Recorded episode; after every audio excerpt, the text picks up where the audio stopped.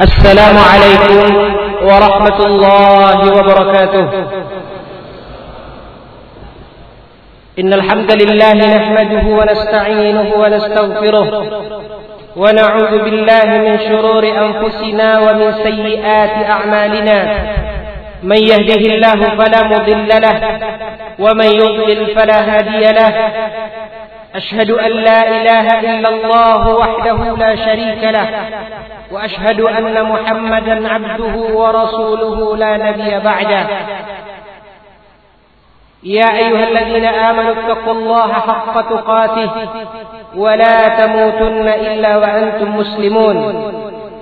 يا أيها الناس اتقوا ربكم الذي خلقكم من نفس واحدة وخلق منها زوجها وبث منهما رجالا كثيرا ونساء واتقوا الله الذي تساءلون به والأرحام إن الله كان عليكم رقيبا. يا أيها الذين آمنوا اتقوا الله وقولوا قولا سديدا يصلح لكم أعمالكم ويغفر لكم ذنوبكم ومن يطع الله ورسوله فقد فاز فوزا عظيما. فإن أصدق الكلام كلام الله وخير الهدي هدي محمد صلى الله عليه وسلم وشر الأمور محدثاتها فإن كل محدثة بدعة.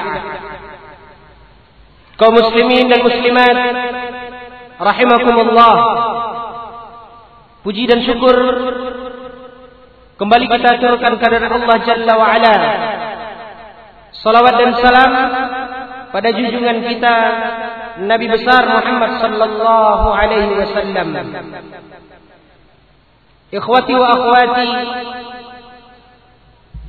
kaum muslimin dan muslimat yang berbahagia, satu rahmat dan karunia dari Allah,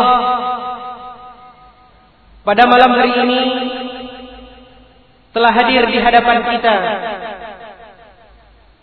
salah seorang murid Syaikh Muqbil bin Hadi Al-Wadi'i rahimahullah, yaitu Ustaz Abu Qatadah, pimpinan Mahad Ihyaus Sunnah Tasik Malaya, Jawa Barat, yang akan mendengarkan kepada kita semua sebuah pembahasan yang sangat penting untuk kita simak dan kita fahami sebagai bekal bagi kita di dalam mengarungi kehidupan. Tema yang akan dibawakan pada malam hari ini adalah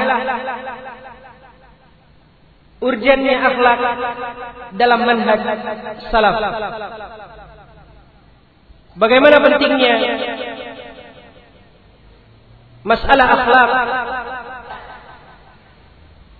di dalam manhaj yang mulia ini. Kedudukan dari akhlak itu sendiri di dalam syariat yang dibawa oleh Nabi Muhammad sallallahu alaihi wasallam, dan sejauh mana pentingnya akhlak di dalam seseorang menganut manhaj dan agama yang benar. Akan diketengahkan oleh Fadilatul Ustaz Abu Qatadah hafizahullah kepada ustaz kita, falyatafaddal masykura. Assalamualaikum warahmatullahi wabarakatuh. Alhamdulillah hamdan katsiran thayyiban mubarakan fihi كما يحب ربنا ويرضاه. أشهد أن لا إله إلا الله وحده لا شريك له وأشهد أن محمدا عبده ورسوله. والصلاة والسلام على رسول الله وعلى آله وأصحابه ومن تبعهم بإحسان إلى يوم الدين. يا أيها الذين آمنوا اتقوا الله حق تقاته ولا تموتن إلا وأنتم مسلمون. اعلموا رحمكم الله إن خير الحديث كتاب الله وخير الهدي هدي محمد صلى الله عليه وسلم وشر الأمور محدثاتها وكل محدثة بدعة وكل بدعة ضلالة وكل ضلالة في النار معاشر المسلمين rahimakumullah. Pertama-tama marilah kita panjatkan syukur kepada Allah Subhanahu wa taala yang senantiasa menganugerahkan kepada kita nikmat, terutama nikmat iman, nikmat sunnah, nikmat sehat, sehingga kita dapat berkumpul di majelis yang mulia ini. Dan yang kedua, syukur juga saya alamatkan kepada seluruh panitia dan terutama kepada pengurus masjid yang mulia ini yang telah menjadi wasilah buat kita semua duduk di tempat yang mulia ini.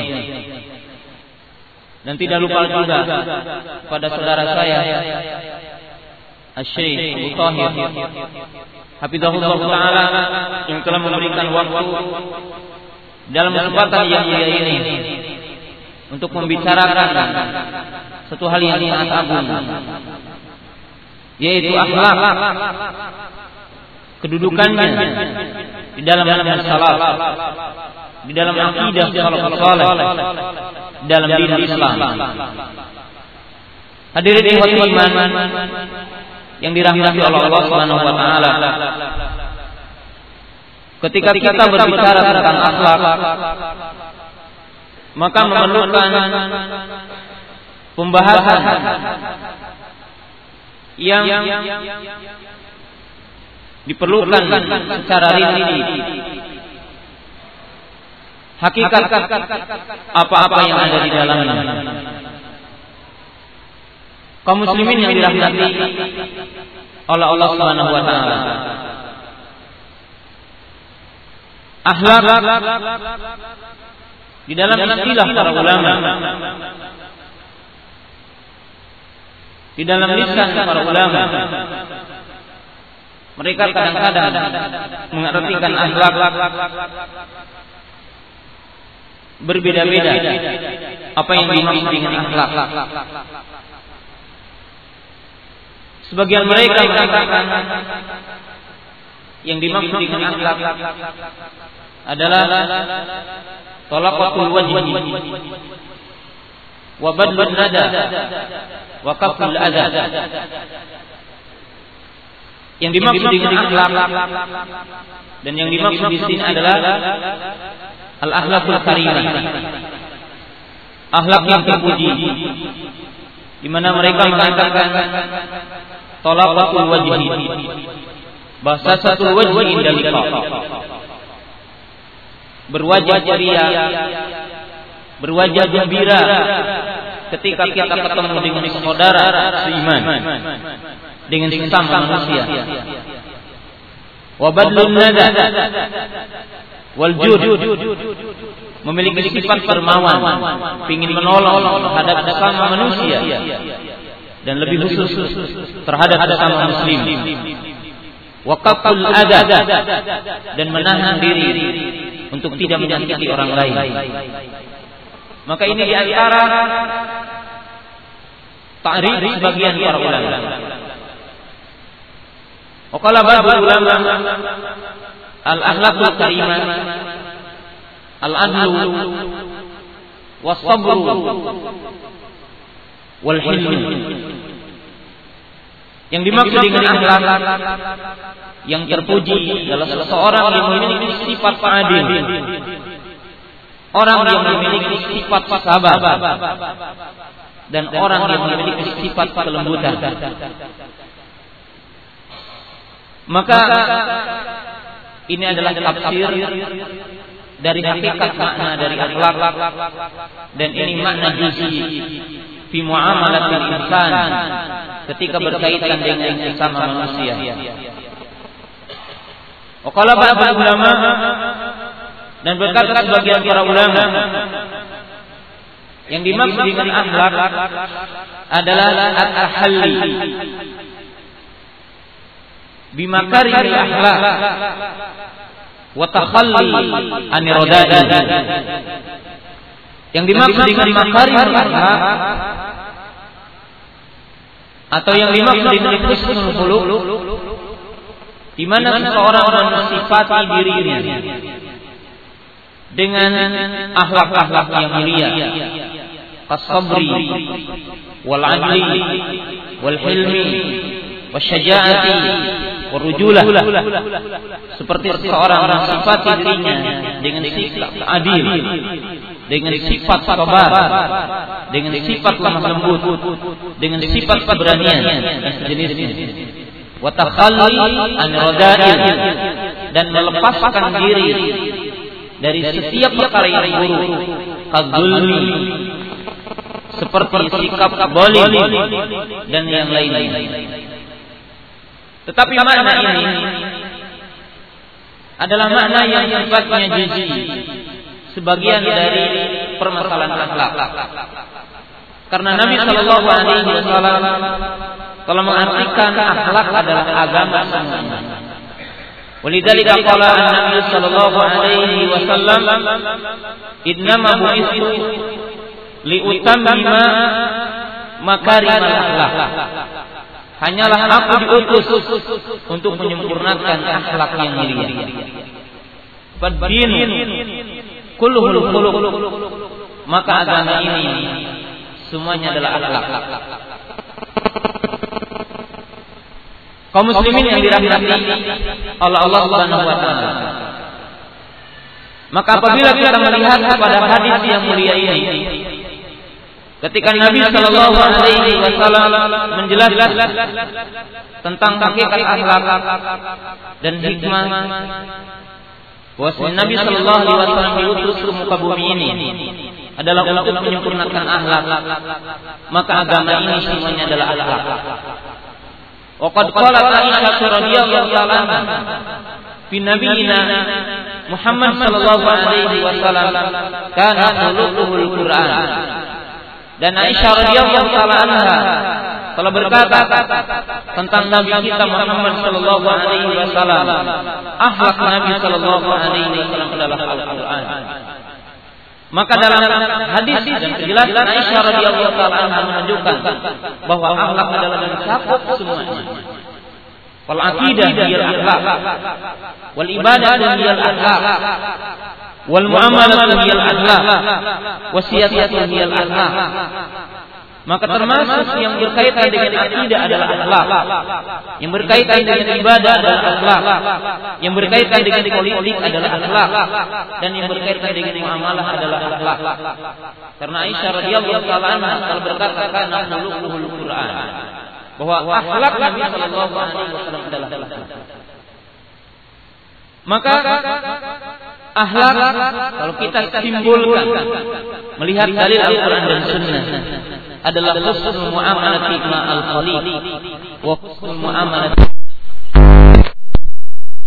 Akhlak kalau kita menyimpulkan hakikat apa-apa yang ada di dalamnya, maka para ulama mengatakan yang dimaksud dengan akhlak adalah husnul mu'amalati ma'al khaliq, yaitu baik muamalah bersama Sang Pencipta, wa husnul mu'amalati ma'al makhluk, dan baik muamalah, berinteraksi, berhubungan dengan sesama makhluk. Wa qad abara Allah Ta'ala fi qawlihi Ta'ala fi suratil Baqarah annahu qala dzalikal kitabu la raiba fihi hudal muttaqin alladzina yu'minuna bil ghaibi wa yuqimuna as-salata wa mimma razaqnahum yunfikun. Maka lihat ketika Allah Subhanahu wa taala menjelaskan sifat orang-orang bertakwa, sifat orang-orang yang beriman, maka Allah Subhanahu wa taala menyebutkan dua sifat yang sangat agung. Yang pertama, mereka adalah orang-orang yang beriman kepada perkara yang gaib, dan mereka menunaikan salat, dan mereka menunaikan zakat. Maka yang berkaitan dengan salat dan beriman kepada yang gaib, maka ini adalah husnul mu'amalati ma'al khaliq. yaitu baiknya muamalah seorang hamba kepada sang penciptanya. Sedangkan yang berkaitan dengan seseorang menunaikan zakat, memberikan sebagian hartanya kepada fakir miskin, memberikan hartanya kepada orang-orang yang perlu untuk mendapatkan bantuan dari yatim, miskin, fuqara, gharimin, dan yang lainnya, maka ini menjelaskan husnul muamalati ma'al makhluk, baiknya muamalah seorang hamba dengan sesama hamba. Kaum muslimin yang dirahmati oleh Allah Subhanahu wa taala, maka ini yang dimaksud ruang lingkup berkaitan dengan akhlak. Kaum muslimin yang dirahmati oleh Allah Subhanahu wa taala. Setelah kita paham tentang ruang lingkup akhlak, di mana akhlak hakikatnya adalah agama yang mulia ini. Akhlak adalah hakikat dinul Islam. Maka ada perkara yang perlu kita jelaskan dalam kesempatan yang mulia ini, bahwa sebagian orang, sebagian manusia, ada yang baik akhlaknya bersama sang pencipta, tetapi ia tidak baik akhlaknya dengan sesama makhluk.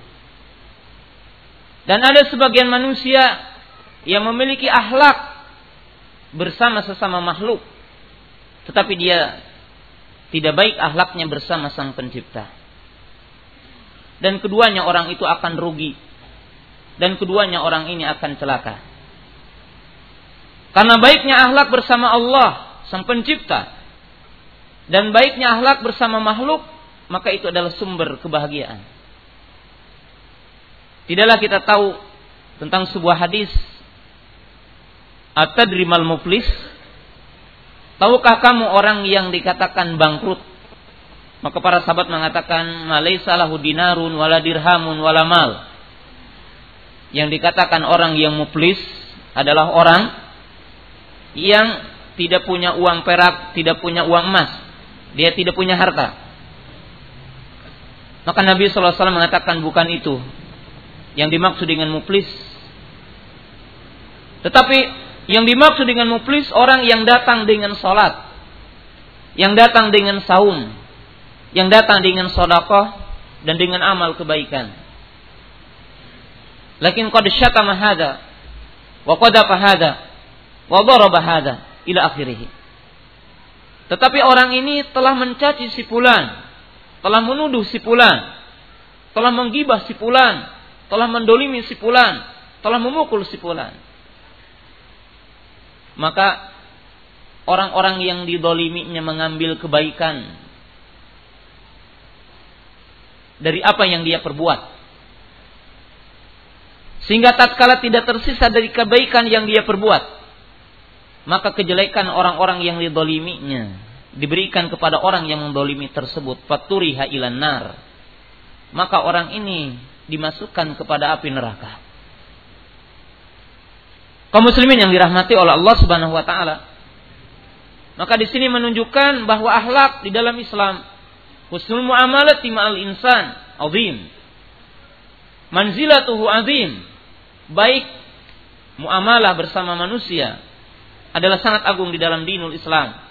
Karena Nabi sallallahu alaihi wasallam mengatakan, orang yang beribadah tetapi dia tidak baik akhlaknya bersama manusia, maka dia makan muflis.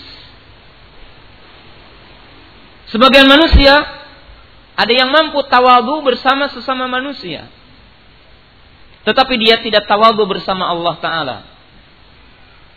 Bimu'amalati ayatihi, bimu'amalatil Quran wa sunnah. Sebagian manusia ada yang mampu tawadhu bersama sesama manusia. Dia mampu menghormati orang yang di atas. Dia bersikap rahmat kepada orang yang di bawah.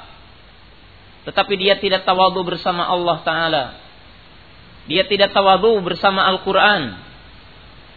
Dia tidak tawadhu bersama sunnah Nabi Sallallahu Alaihi Wasallam. Waqad qala ulama'una ahlul kalam minal jahmiyati wal mu'tazilati laysa minal mutawadhi'in. Limadha? li'annahum yu'ariduna al-Qur'an wa sunnah bi'uqulihim wa bi'ara'ihim. Para ulama kita mengatakan bahwa orang-orang ahlul kalam dari kalangan Jahmiyah dan kalangan Mu'tazilah, mereka bukan termasuk orang-orang tawadhu. Kenapa mereka tidak dikatakan tawadhu? Karena mereka membantah Al-Quran dan Sunnah Nabi SAW dengan akal mereka dan ro'yu mereka dan pendapat-pendapat mereka dengan akal-akal mereka.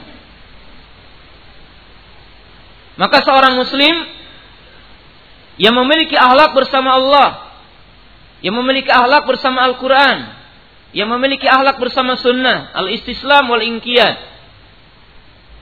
mereka tunduk patuh kepada Al-Quran dan Sunnah Nabi Sallallahu Alaihi Wasallam, di mana akalnya atau pendapatnya apabila bertentangan dengan Al-Quran dan Sunnah maka tunduk.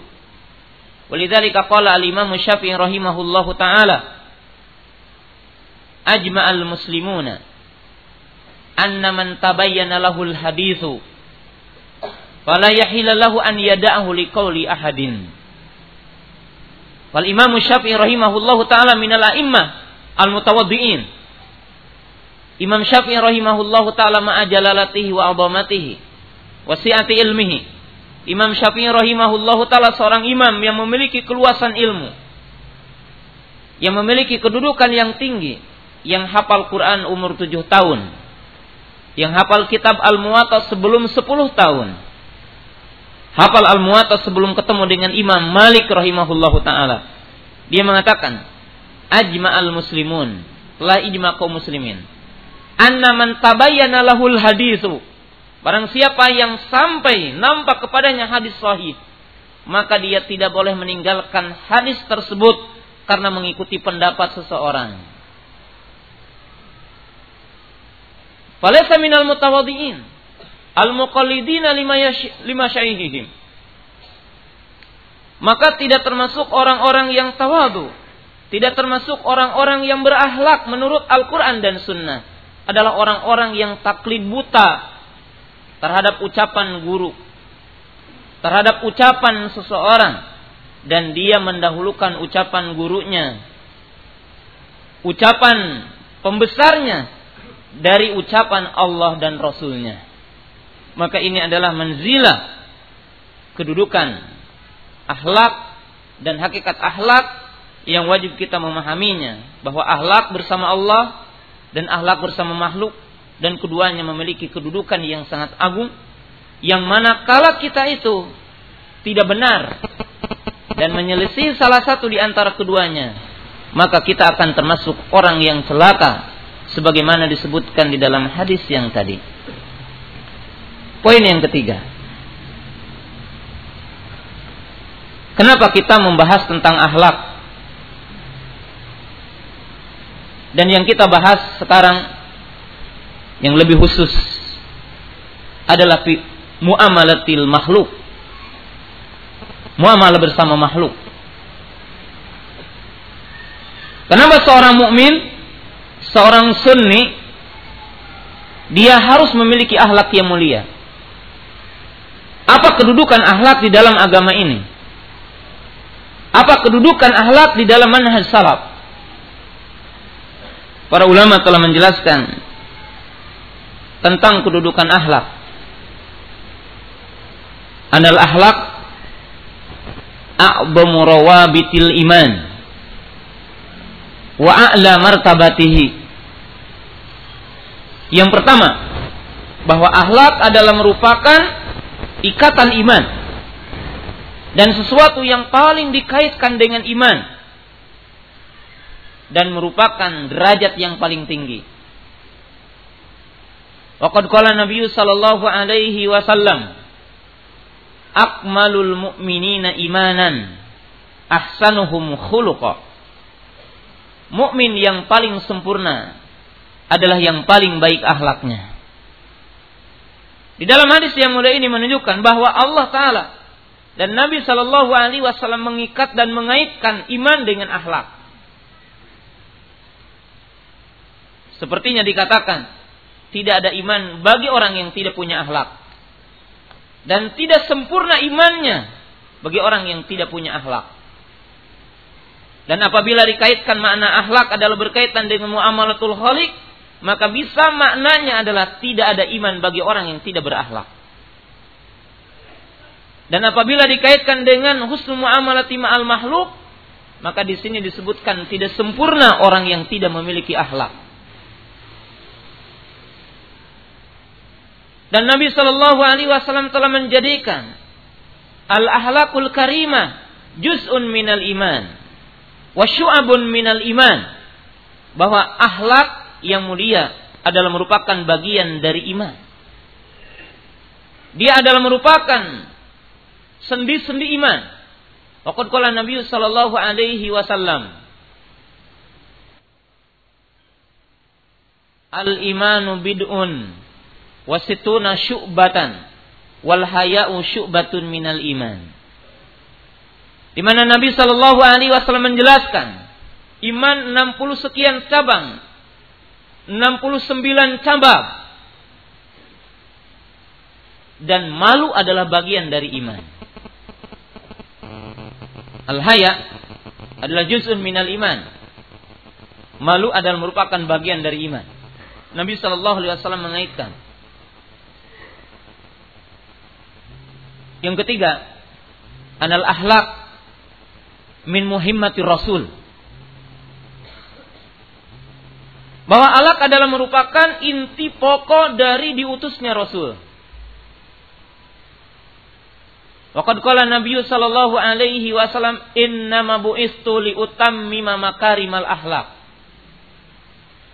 Hanyalah aku diutus untuk menyempurnakan akhlak manusia.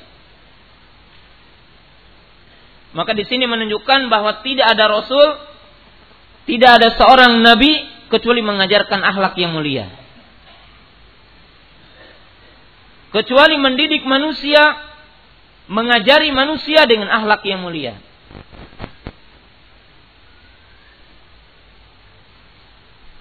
Yang keempat, al-ahlul karimah daruratul ijtimaiyah. Akhlak yang mulia adalah sesuatu yang dibutuhkan oleh sebuah masyarakat. Di mana bisa dikatakan sebuah masyarakat akan mulia kedudukannya. Sebuah bangsa, sebuah qabilah, satu qabilah, satu bangsa, satu masyarakat akan dikenal sebagai masyarakat yang memiliki kedudukan yang tinggi. Apabila masyarakat tersebut adalah masyarakat yang berakhlak. Allah Subhanahu wa taala menjelaskan di dalam banyak ayat Al-Qur'an ketika Allah taala membinasakan sebuah kaum, membinasakan satu kaum, maka Allah taala mengatakan zalimu ahluha. Ketika penduduk kampung itu adalah orang-orang yang zalim. Ketika kaum Nabi Nuh zalim. Ketika kaum Nabi Musa zalim. Kaum Ad, kaum Lut, dan kaum-kaum yang sebelum kita dibinasakan oleh Allah Ta'ala. Ketika mereka adalah manusia yang tidak berakhlak. Dan orang-orang Yahudi yang dinyatakan di dalam ayat Al-Quran, duribat alaihimu zillatu aina ma suqifu. Mereka dijadikan hina. Dijadikan tersiar di muka bumi ini. Sampai hari ini orang Yahudi tidak memiliki sejengkal tanah pun milik mereka. Dan mereka menggasap milik orang.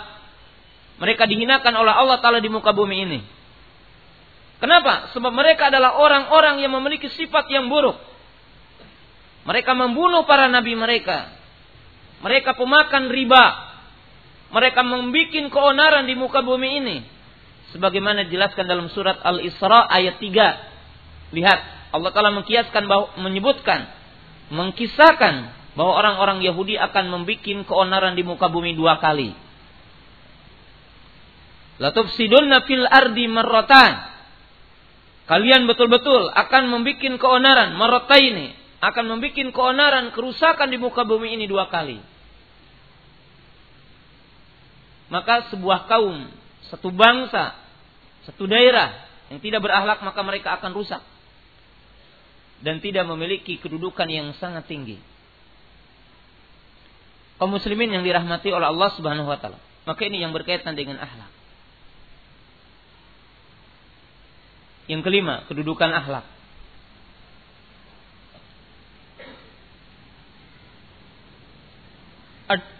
Al-akhlaqul karimah jisrun li hadhihi ad-da'wah al-mubarakah. Akhlak yang mulia adalah merupakan jembatan yang sangat agung untuk dakwah yang mulia ini. Apa maksudnya? Ini perkara yang perlu saya jelaskan dan diberikan beberapa contoh. Bahwa akhlak yang mulia menjadi satu wasilah bahwa kebenaran yang kita bawa akan diterima oleh banyak orang. Buktikan di dalam sejarah. Ketika Nabi Shallallahu Alaihi Wasallam berdakwah, maka sesungguhnya orang-orang kufar Quraisy, maka sesungguhnya orang-orang Parsi, sesungguhnya orang-orang Romawi dan seluruh penduduk dunia tidak memiliki satu celah untuk menolak apa yang dibawa oleh Nabi Shallallahu Alaihi Wasallam. Kalaulah bukan kesombongan mereka. Kenapa? Karena Nabi Shallallahu Alaihi Wasallam sebelum diutus, dia dikenal sebagai manusia yang berakhlak, memiliki sifat amanah, memiliki sifat jujur, memiliki sifat dermawan, memiliki sifat penolong, memiliki sifat rahmah dan seterusnya. Sampai ketika Hiraklah bertanya kepada Abu Sufyan tentang Nabi kita Muhammad Shallallahu Alaihi Wasallam, sebagaimana dijelaskan dalam kitab Sahih Bukhari, fi badil wahyi, di dalam permulaan turunnya wahyu, Hiraklah bertanya tentang bagaimana Nabi Muhammad Sallallahu Alaihi Wasallam. Apakah dia pernah begini? Minum homer disebutkan seluruh perkara-perkara yang buruk dan perkara-perkara yang menjadi celah untuk ditolak. Tetapi ternyata tidak ada satu celah pun untuk Nabi Sallallahu Alaihi Wasallam ditolak. Maka ini menunjukkan bahwasanya akhlak memiliki kedudukan yang sangat agung. Dan saya akan berikan beberapa contoh. Sifat pemaaf Nabi Shallallahu Alaihi Wasallam menjadi satu sebab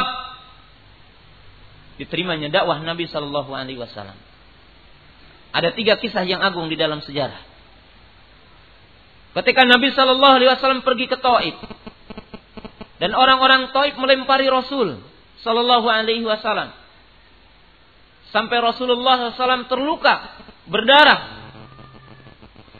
Lalu malaikat Jibril menawarkan kepada Nabi Sallallahu Alaihi Wasallam, maukah aku lemparkan gunung ini agar mereka dibinasakan? Kata Nabi Sallallahu Alaihi Wasallam, mereka adalah orang yang jahil. Aku berharap dari keturunan mereka ada orang-orang yang menjadi penolong agama ini. Maka Allah Ta'ala membangkitkan setelah itu para penolong Nabi Sallallahu Alaihi Wasallam. Dengan sebab Nabi Sallallahu Alaihi Wasallam memaafkan mereka. Dan ketika Nabi Sallallahu Alaihi Wasallam dalam satu peperangan, dia beristirahat di sebuah pohon. Lalu datang seseorang dengan menghunus pedangnya. Mayamna'uka min hadas saif. Siapa yang akan menghalangi kamu dari pedang ini? Maka orang itu atau Nabi Sallallahu Alaihi Wasallam mengatakan Allah. Lalu bergetarlah. Dan jatuhlah pedangnya. Maka Rasul berbalik. Siapa yang akan menghalangi kamu dari pedang ini? Maka dia bergetar dan tidak bisa ngomong apa-apa. Tetapi Rasul pergi dan membiarkan orang itu hidup. Lalu setelah itu dia masuk Islam. Kenapa? Li'ajli samahah. Li'ajli as-sabwi wal afwi. Karena Nabi Shallallahu Alaihi Wasallam memiliki sifat pemaaf. Dan ketika pasukan yang memburu Nabi Sallallahu Alaihi Wasallam ketika Nabi Sallallahu Alaihi Wasallam pergi hijrah ke Madinah, maka ia mengejar Nabi Sallallahu Alaihi Wasallam, kendaraannya terjatuh dan Nabi Sallallahu Alaihi Wasallam mendekati ia tetapi tidak membunuhnya. Maka yang tadinya akan membunuh Rasulullah Sallallahu Alaihi Wasallam maka memaafkan Nabi Sallallahu Alaihi Wasallam. Dimaafkan oleh Nabi Sallallahu Alaihi Wasallam. Lalu ia masuk Islam. Kenapa? Karena Nabi Sallallahu Alaihi Wasallam memaafkannya. Lihat kepada dua kisah yang lain. Ja'arabiyun qabala fi taifatil masjidi. Datang seseorang Arab Badui, ya, orang desa, orang kampung. Lalu dia kencing di masjid. Belum tahu ada bagaimana masjidnya. Maka para sahabat memburunya dan akan mengeluarkan dari masjid, seolah-olah akan membunuhnya. Tapi apa yang dilakukan oleh Nabi SAW? Da'hu hatta yaqdi baulahu. Biarkan sehingga selesai dulu kencingnya. Maka setelah Nabi SAW memerintahkan tersebut dan memerintahkan para sahabat untuk menuangkan air ke tempat kencingnya tersebut, lalu Nabi SAW mengatakan, innama buniyat hadihil masajid lissalati wa ta'lim wa tahlil wa dzikr la tasluh bimisli hadihil qadarat. Maka Nabi SAW mengatakan dan menepuk orang itu, wahai fulan, sesungguhnya masjid hanya dibangun untuk sholat, untuk ta'lim, untuk dzikir, untuk tahlil, bukan untuk kotoran seperti ini. Apa yang dikatakan oleh orang itu? Allahumma arhamni wa Muhammadan wa la tarhamni ma'ana ahadan. Maka orang itu mengatakan, rahmati aku dan rahmati Muhammad, jangan yang galak-galak tadi dirahmati, kata dia. Lihat bahwasanya apa? Akhlak yang mulia menjadi satu perantara ilmu dan hak diterima. Suatu ketika Nabi SAW sholat bersama para sahabat. Ada orang yang tidak tahu adab di dalam sholat. Tiba-tiba ada seorang sahabat bersin. Lalu orang itu mengatakan, yarhamukallah. Maka satu masjid menoleh seolah-olah akan mengeluarkan dia dari masjid. Tetapi Nabi SAW setelah sholat baru mengatakan, inna fi sholati la subla. Sesungguhnya dalam sholat itu sibuk munajat kepada Allah. Tidak layak hubungan manusia dengan manusia. Dalam sholat, doa, ibadah, tahlil, dzikir. Maka ia mengatakan, demi Allah, aku tidak mendapatkan seorang pengajar seperti Nabi SAW. Maka akhlak yang mulia bagi seorang da'i, bagi seorang muslim, adalah merupakan perkara yang sangat agung. Perkara yang sangat besar. Yang menjadi wasilah. Yang menjadi perantara. Bahwa dakwahnya akan diterima. Karena ihwatu iman yang dirahmati oleh Allah subhanahu wa ta'ala. Kalau digambarkan oleh para ulama. Ataupun dalam bahasa kita. Sesungguhnya orang yang berdakwah memiliki akhlak. Dengan orang yang berdakwah tidak memiliki akhlak. Seperti saya berikan gambaran seperti ini. Orang akan menghidangkan rendang. Rendang ayam atau rendang sapi. Tetapi wadahnya pispot. Maka orang tidak akan tertarik dari kejauhan. Gimana nih? Kok menghidangkan rendang di pispotnya? Tetapi kalau kita berikan gambaran. Orang hanya diberikan bacem, kata orang Jawa. Bacem itu tempe yang dibikin direndang. Kemudian pinggirnya dihidangkan ke sebuah nampan yang bagus. Pinggirnya dihias dengan sayur-sayuran, dengan tomat dan sebagainya. Orang yang dari kejauhan tertarik walaupun hanya tempe. Kenapa? Karena dihias dengan sesuatu yang indah. Maka demikian juga kebenaran.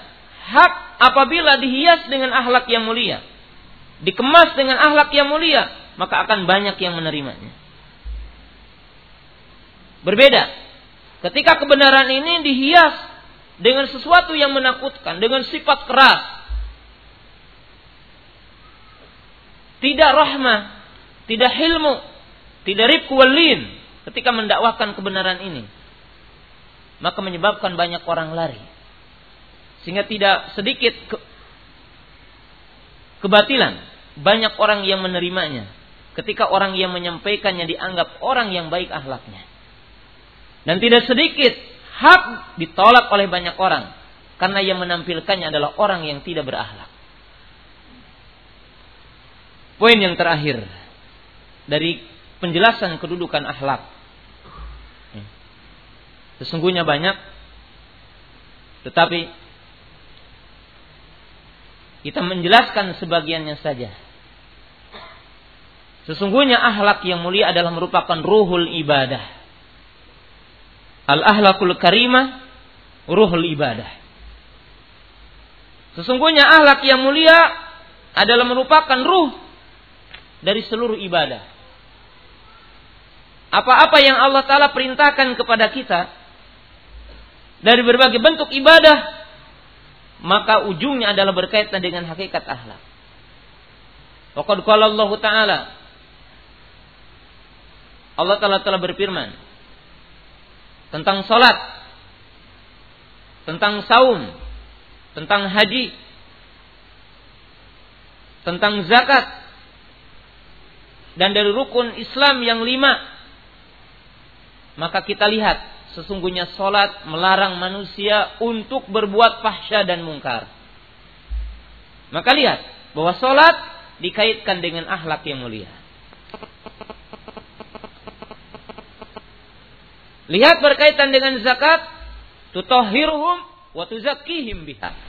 Bahwa zakat itu akan mensucikan jiwa seseorang dan akan mensucikan akhlak seseorang, menghilangkan sifat bakhil, sifat pelit. Bahwa zakat adalah berkaitan dengan akhlak. Kemudian yang berkaitan dengan saum, di mana saum adalah mendidik seseorang untuk bersikap dermawan. Kemudian berkaitan dengan haji, Allah Ta'ala mengatakan fala rafasa wala fusuqa wala jidala fil hajj. Lihat ya, Allah Ta'ala mengaitkan tidak boleh berbuat rafas, tidak boleh jidal, tidak boleh berbuat fasik ketika dia menunaikan haji. Maka Allah Ta'ala mengaitkan ibadah dan ruh ibadah itu dengan akhlak. Dan ini menunjukkan kedudukan akhlak.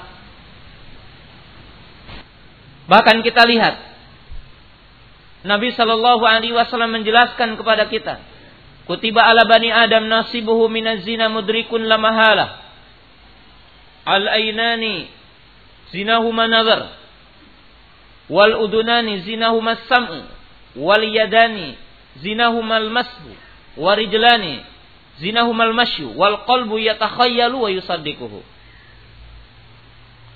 Lihat ya, bahwa di antara keutamaan ibadah berkaitan dengan saum, berkaitan dengan salat, berkaitan dengan zakat, berkaitan dengan haji, berkaitan dengan nikah, seluruh ibadah, maka ujungnya adalah menimbulkan dan membina dan agar membuahkan akhlak yang mulia. Kata Nabi Sallallahu Alaihi Wasallam, setiap bani Adam akan ditulis dosa zina. 2 mata melihat, 2 telinga mendengar, 2 tangan meraba, 2 kaki berjalan. Hati adalah berhayal. Maka Nabi SAW mengatakan, yang berkaitan dengan saum, malam yada qaula zur wal amila bihi, fa laisa lillahi hajah bin an yada'a ta'amahu wa syarabahu. Maka Imam Ibnu Qayyim mengatakan bahwa saum terbagi kepada 3, saumul awam, saumul khusus, wa saumul khusus bil khusus. Sehingga para ulama membagi saum kepada 3 martabat. Martabat yang pertama adalah saumnya orang awam. Saum yang hanya menahan lapar dan dahaga saja. Kedua matanya tidak saum, kedua telinganya tidak saum, kedua tangannya tidak saum, kedua kakinya tidak saum. Hatinya tidak saum. Saum khusus adalah orang yang saum ikut saum anggota badannya, matanya, telinganya, kedua kakinya, kedua tangannya. Dan saum yang lebih khusus lagi, derajat yang paling tinggi, yaitu apa? Yaitu as-saum an iradati ghairillah, yaitu saum dari setiap perkara yang Allah Ta'ala larang. Sesuatu perkara yang Allah Ta'ala tidak cintai, maka dia menahan dirinya. Maka ini adalah saum yang lebih khusus. Lihat bahwasanya ibadah adalah berkaitan dengan akhlak. Jadi ibadah adalah berkaitan dengan akhlak. Buahnya adalah akhlak. Maka Nabi Shallallahu Alaihi Wasallam menjelaskan tentang hakikat akhlak, dan buah dari akhlak adalah surga, adalah kedudukan yang tinggi, adalah iman yang tinggi. Hadirin ikhwatu iman yang dirahmati oleh Allah Subhanahu Wa Taala. Maka ini adalah manzilatul akhlak, kedudukan akhlak. Pembahasan yang keempat, adakah satu cara yang khusus bahwa orang itu bisa berakhlak. Adakah satu kaifiyah khusus di mana orang itu bisa menjadikan dirinya berakhlak? Apakah dengan cara kita rihlah berjalan keliling dunia?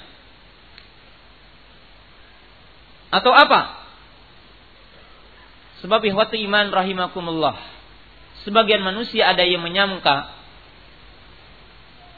bahwa untuk menempuh akhlak yang mulia adalah mengadakan rihlah perjalanan, mendatangi tempat-tempat, mendatangi gua-gua, atau seperti apa. Maka ihwatu iman yang dirahmati Allah Ta'ala, akhlak tidak akan didapati oleh kita illa bitafakuhi bihadadin. Maka yang benar bahwa akhlak tidak akan didapati oleh kita kecuali seseorang itu mempelajari agama ini. Lianna masadira al-ahlakil karimah hadhihi syariah, hada din, alkitab wa sunnah. Karena sumber akhlak yang mulia adalah Al-Quran dan sunnah. Agama ini, syariat ini.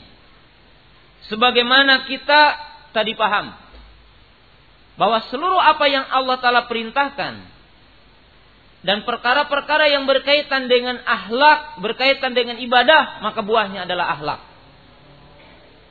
Jadi untuk mempelajari akhlak dan untuk menjadikan kita akhlak tidak ada satu cara umpamanya renungan tertentu, thariqah tertentu, cara tertentu dengan mengadakan perjalanan ke seluruh dunia, perjalanan ke daerah-daerah, mendatangi gua-gua dan sebagainya. Tidak ada. Tetapi dengan cara memahami agama ini. Kenapa ihwatu iman yang dirahmati Allah Ta'ala? Karena beriman kepada rukun iman yang 6 akan menimbulkan akhlak. Mari kita buktikan. Beriman kepada nama dan sifat Allah akan menimbulkan akhlak yang mulia.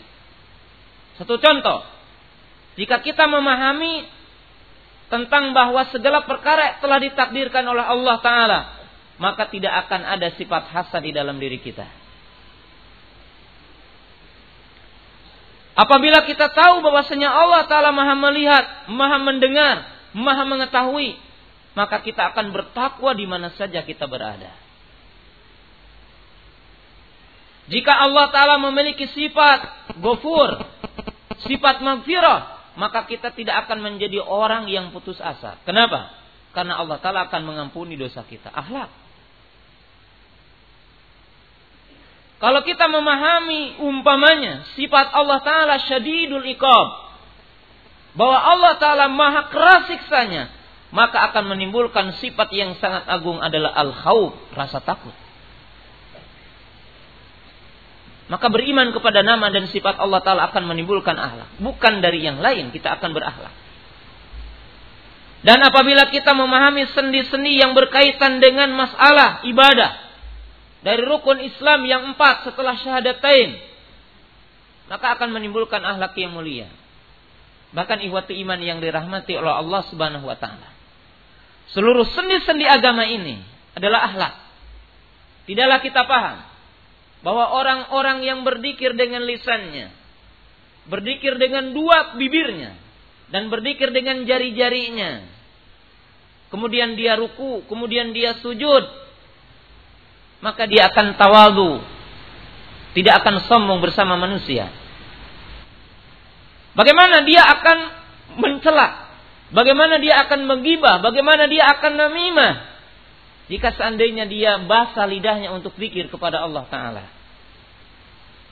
Bagaimana dia akan memukul orang, mengambil harta orang, melakukan korupsi, melakukan kedoliman dengan tangannya jika seandainya tangannya setelah sholat dia berzikir, bertasbih?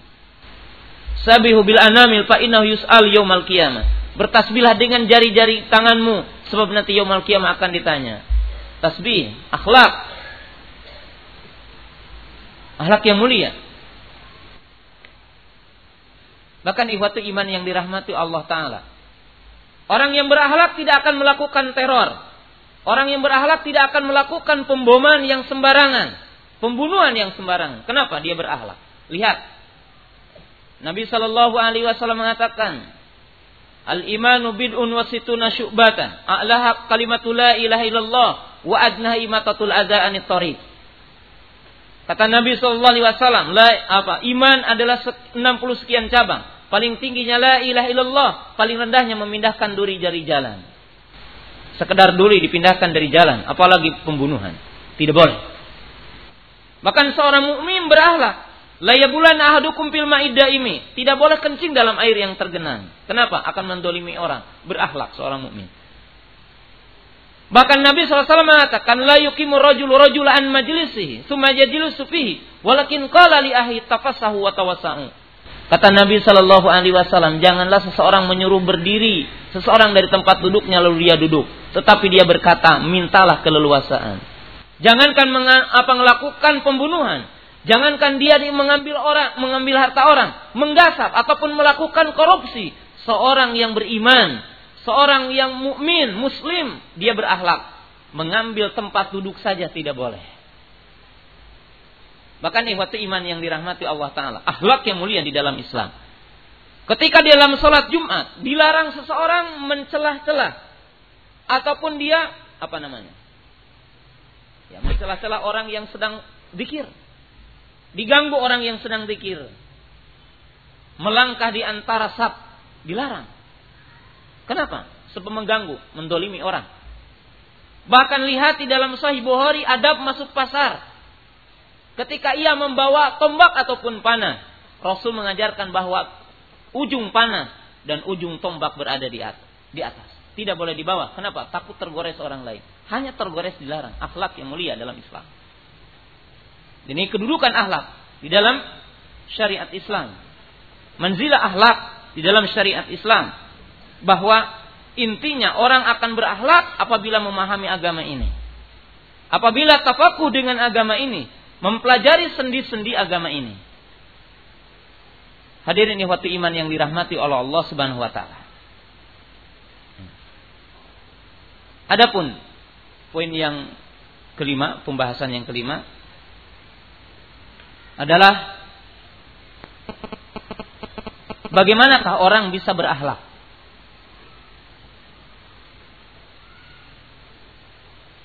Akhlak manusia yang baik itu ada dua. Ada yang sifatnya fitri,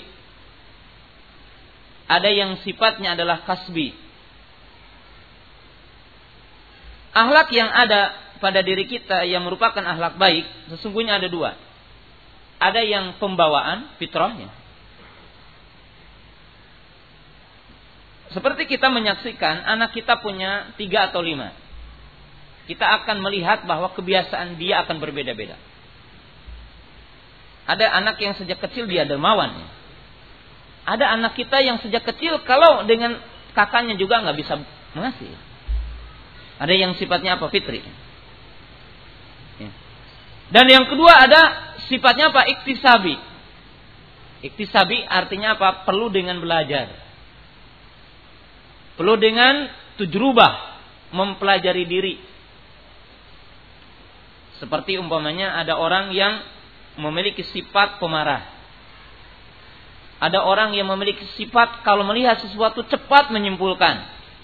Cepat mengambil kesimpulan, cepat mengambil tindakan. Nah, maka orang yang semacam ini dia harus belajar bagaimana dia mengekang hawa nafsunya, mengekang marahnya. Kemudian dia melihat maslahat dan madarat ketika dia itu melihat sebuah kenyataan, sehingga dia tidak istijal, tidak terburu-buru ketika dia mengambil kesimpulan, ketika dia melakukan sesuatu. Orang akan berbeda-beda. Maka ikhwati iman yang dirahmati Allah Ta'ala, tidak benar kalau mengatakan bahwa akhlak itu fitri saja. Tetapi ada iktisabi. Oleh sebab itu kita diperintahkan mujahadah. Bersungguh-sungguh. Ya. Di dalam membina diri. ya, mentarbiyah diri agar kita memiliki akhlak yang mulia. Oleh sebab itu ikhwatu iman yang dirahmati Allah Ta'ala, para muhaddis mereka mengatakan yang maknanya begini, kami mempelajari akhlak daripada guru kami itu lebih lama ketimbang kami mempelajari hadis.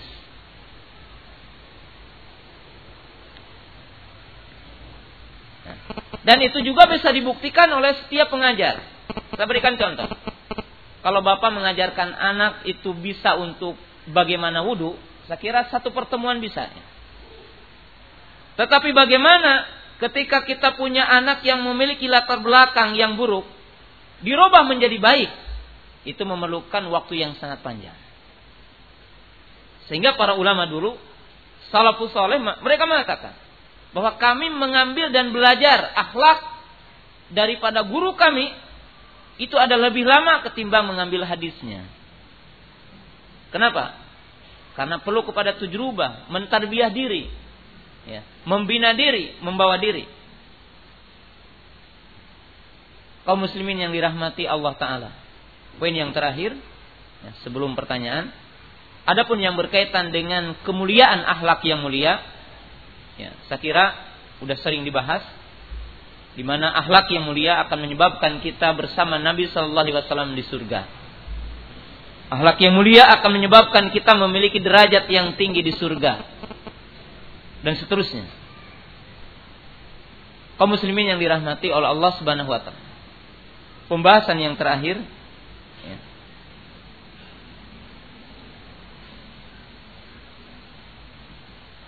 bagaimanakah kita menggambarkan akhlak dalam kehidupan sehari-hari? Karena ini yang sangat penting.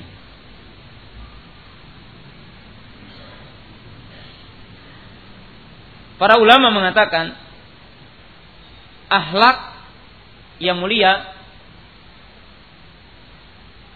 tergambar dalam bentuk muamalah bersama makhluk dalam tiga hal yang tadi saya sebutkan tafsir dari para ulama. Yang pertama, talaqatul wajhi atau basyashatul wajhi. Jadi alamah ciri orang yang berakhlak, dan akhlak ini dimunculkan dalam bentuk zahir.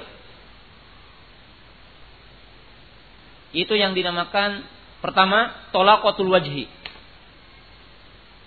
yaitu bermuka ceria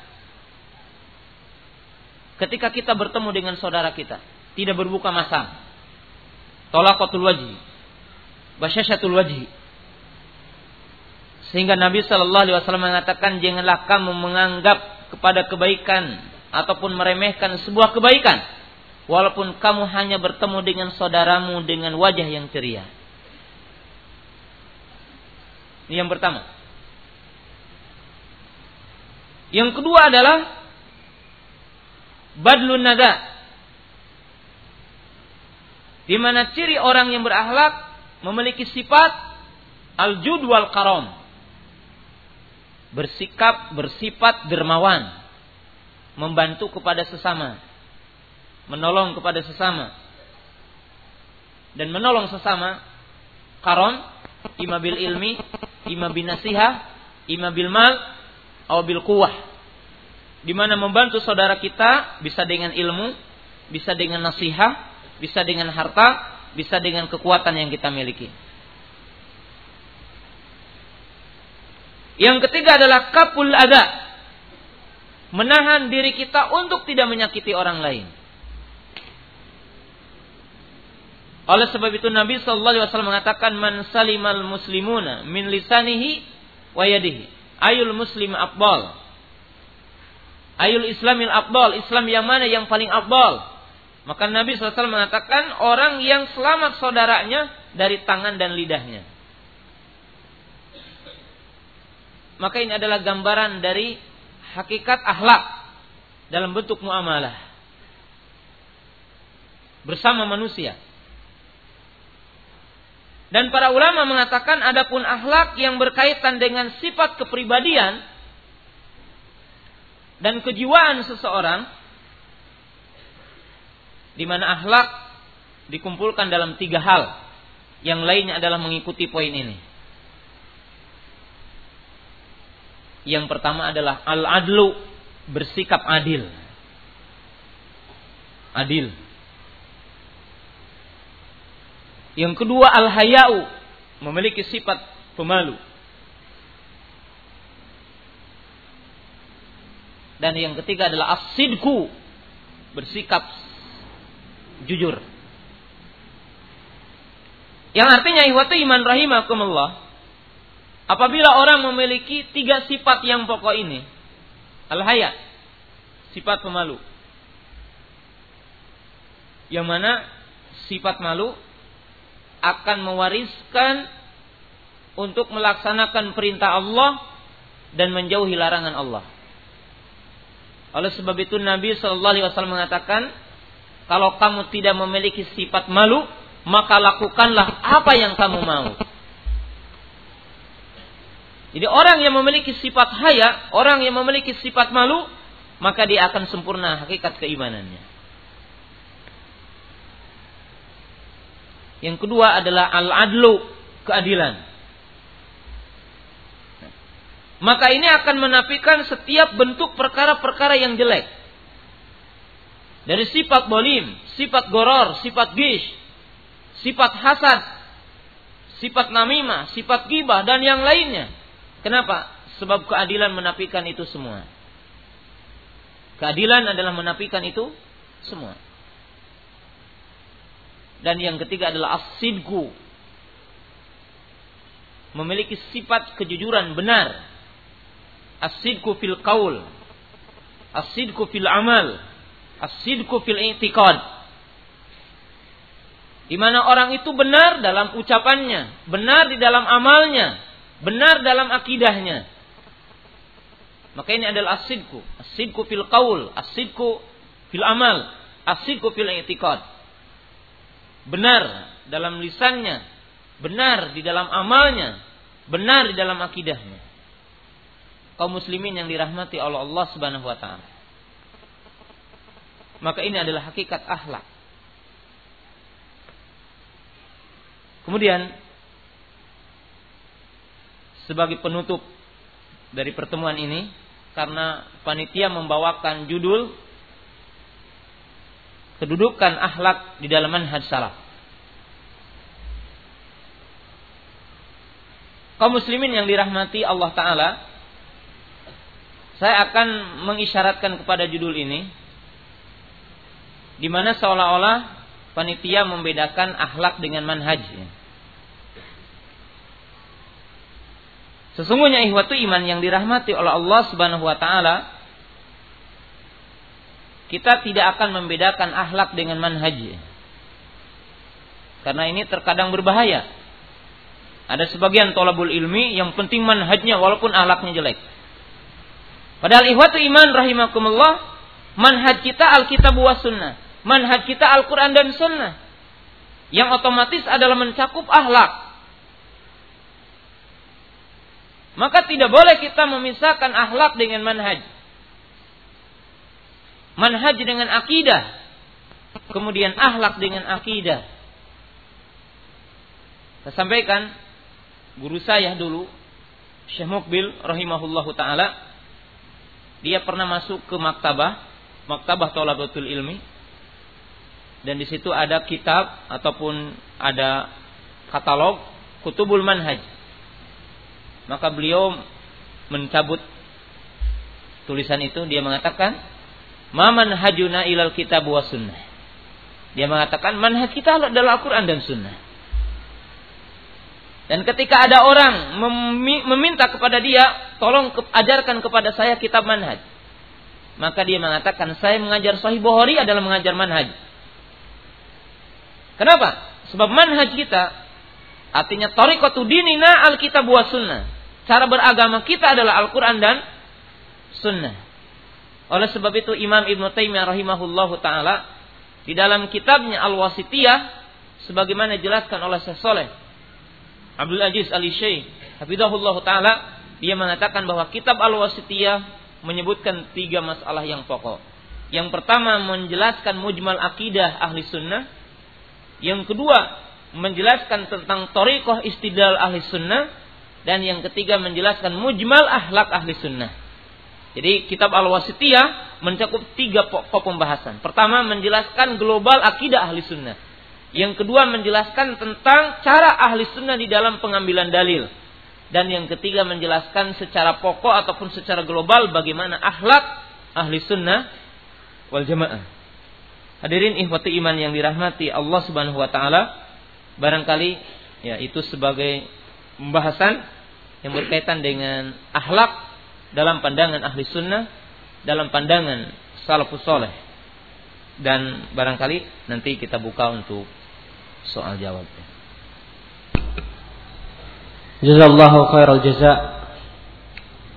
Al-Ustaz Abu Qatadah hafizahullah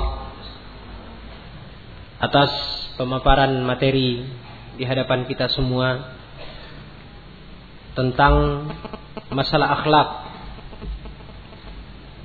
di mana dapat kita mengambil rangkuman dari pemaparan dan keterangan yang beliau sampaikan kepada kita, bahwasanya ruang lingkup dari akhlak itu termasuk interaksi yang baik dengan Allah dan interaksi yang baik dengan sesama makhluk. Walaupun lebih banyak konotasi yang bisa ditangkap oleh seseorang terhadap kata-kata atau istilah akhlak, lebih dititik beratkan terhadap hubungan antara sesama makhluk. Maka di sini juga kaum muslimin wal muslimat rahimakumullah, beberapa faedah dan pelajaran yang dapat kita petik dari keterangan-keterangan yang telah beliau jelaskan dengan penjelasan yang sangat jelas sekali kepada kita semuanya, di mana mudah-mudahan ini bermanfaat bagi kita semua dan dapat kita jadikan pegangan di dalam kita mengarungi kehidupan kita ke depannya. Baiklah kaum muslimin wal muslimat rahimakumullah. Sesi berikutnya adalah sesi tanya jawab. Telah masuk beberapa pertanyaan kepada kita yang insyaallah kita akan bacakan satu persatu dan mungkin akan langsung dijawab setiap pertanyaan oleh Ustadz. Di mana pertanyaan yang pertama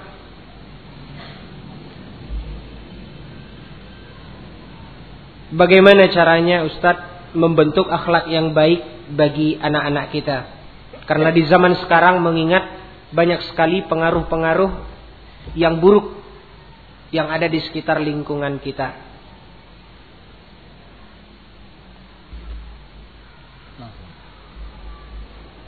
Bismillah. Ini pertanyaan yang sangat agung sekali. Bagaimanakah kita membina generasi kaum muslimin, para pemuda dan anak-anak kita agar berakhlak dengan akhlak yang mulia, berakhlak dengan dinul Islam. Kaum muslimin yang dirahmati oleh Allah Subhanahu wa taala, maka tidak diragukan lagi bahwa tiga unsur yang merupakan pokok ataupun bahkan mungkin empat unsur yang merupakan pokok. Yang pertama adalah rumahnya. Itu dalam hal ini adalah bapak dan ibunya. Yang kedua adalah madrasahnya, yaitu sekolahnya. Yang ketiga adalah mujtama'nya, yaitu lingkungannya. Dan yang keempat adalah yang kita kenal hari ini adalah wasail al-i'laniyah, yaitu poin yang keempat apa yang kita kenal dengan media. Kita tidak mungkin akan bisa membina masyarakat kita, membina generasi kita menjadi generasi yang memiliki kedudukan yang tinggi, generasi yang berakhlak dari berbagai sisi kehidupan, baik dalam akidahnya, dalam ibadahnya, dalam cara muamalahnya, dalam cara berpolitiknya dan sebagainya. Kecuali apabila empat unsur ini dan empat perkara ini adalah bersatu. Yang pertama adalah kedua orang tuanya. Lihatlah bahwasanya Nabi Shallallahu Alaihi Wasallam mengajarkan akhlak sejak dini kepada generasinya. Pertama, saya berikan contoh, Nabi Shallallahu Alaihi Wasallam mengajarkan halal dan haram agar anaknya itu kenal dan keturunannya itu kenal terhadap sesuatu yang diharamkan Allah Ta'ala.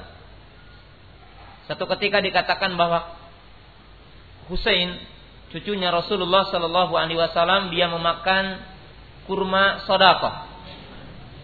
Waqala Nabi Sallallahu Alaihi Wasallam, kuh fa inna ahla baitin la ya'kulu sadaqah.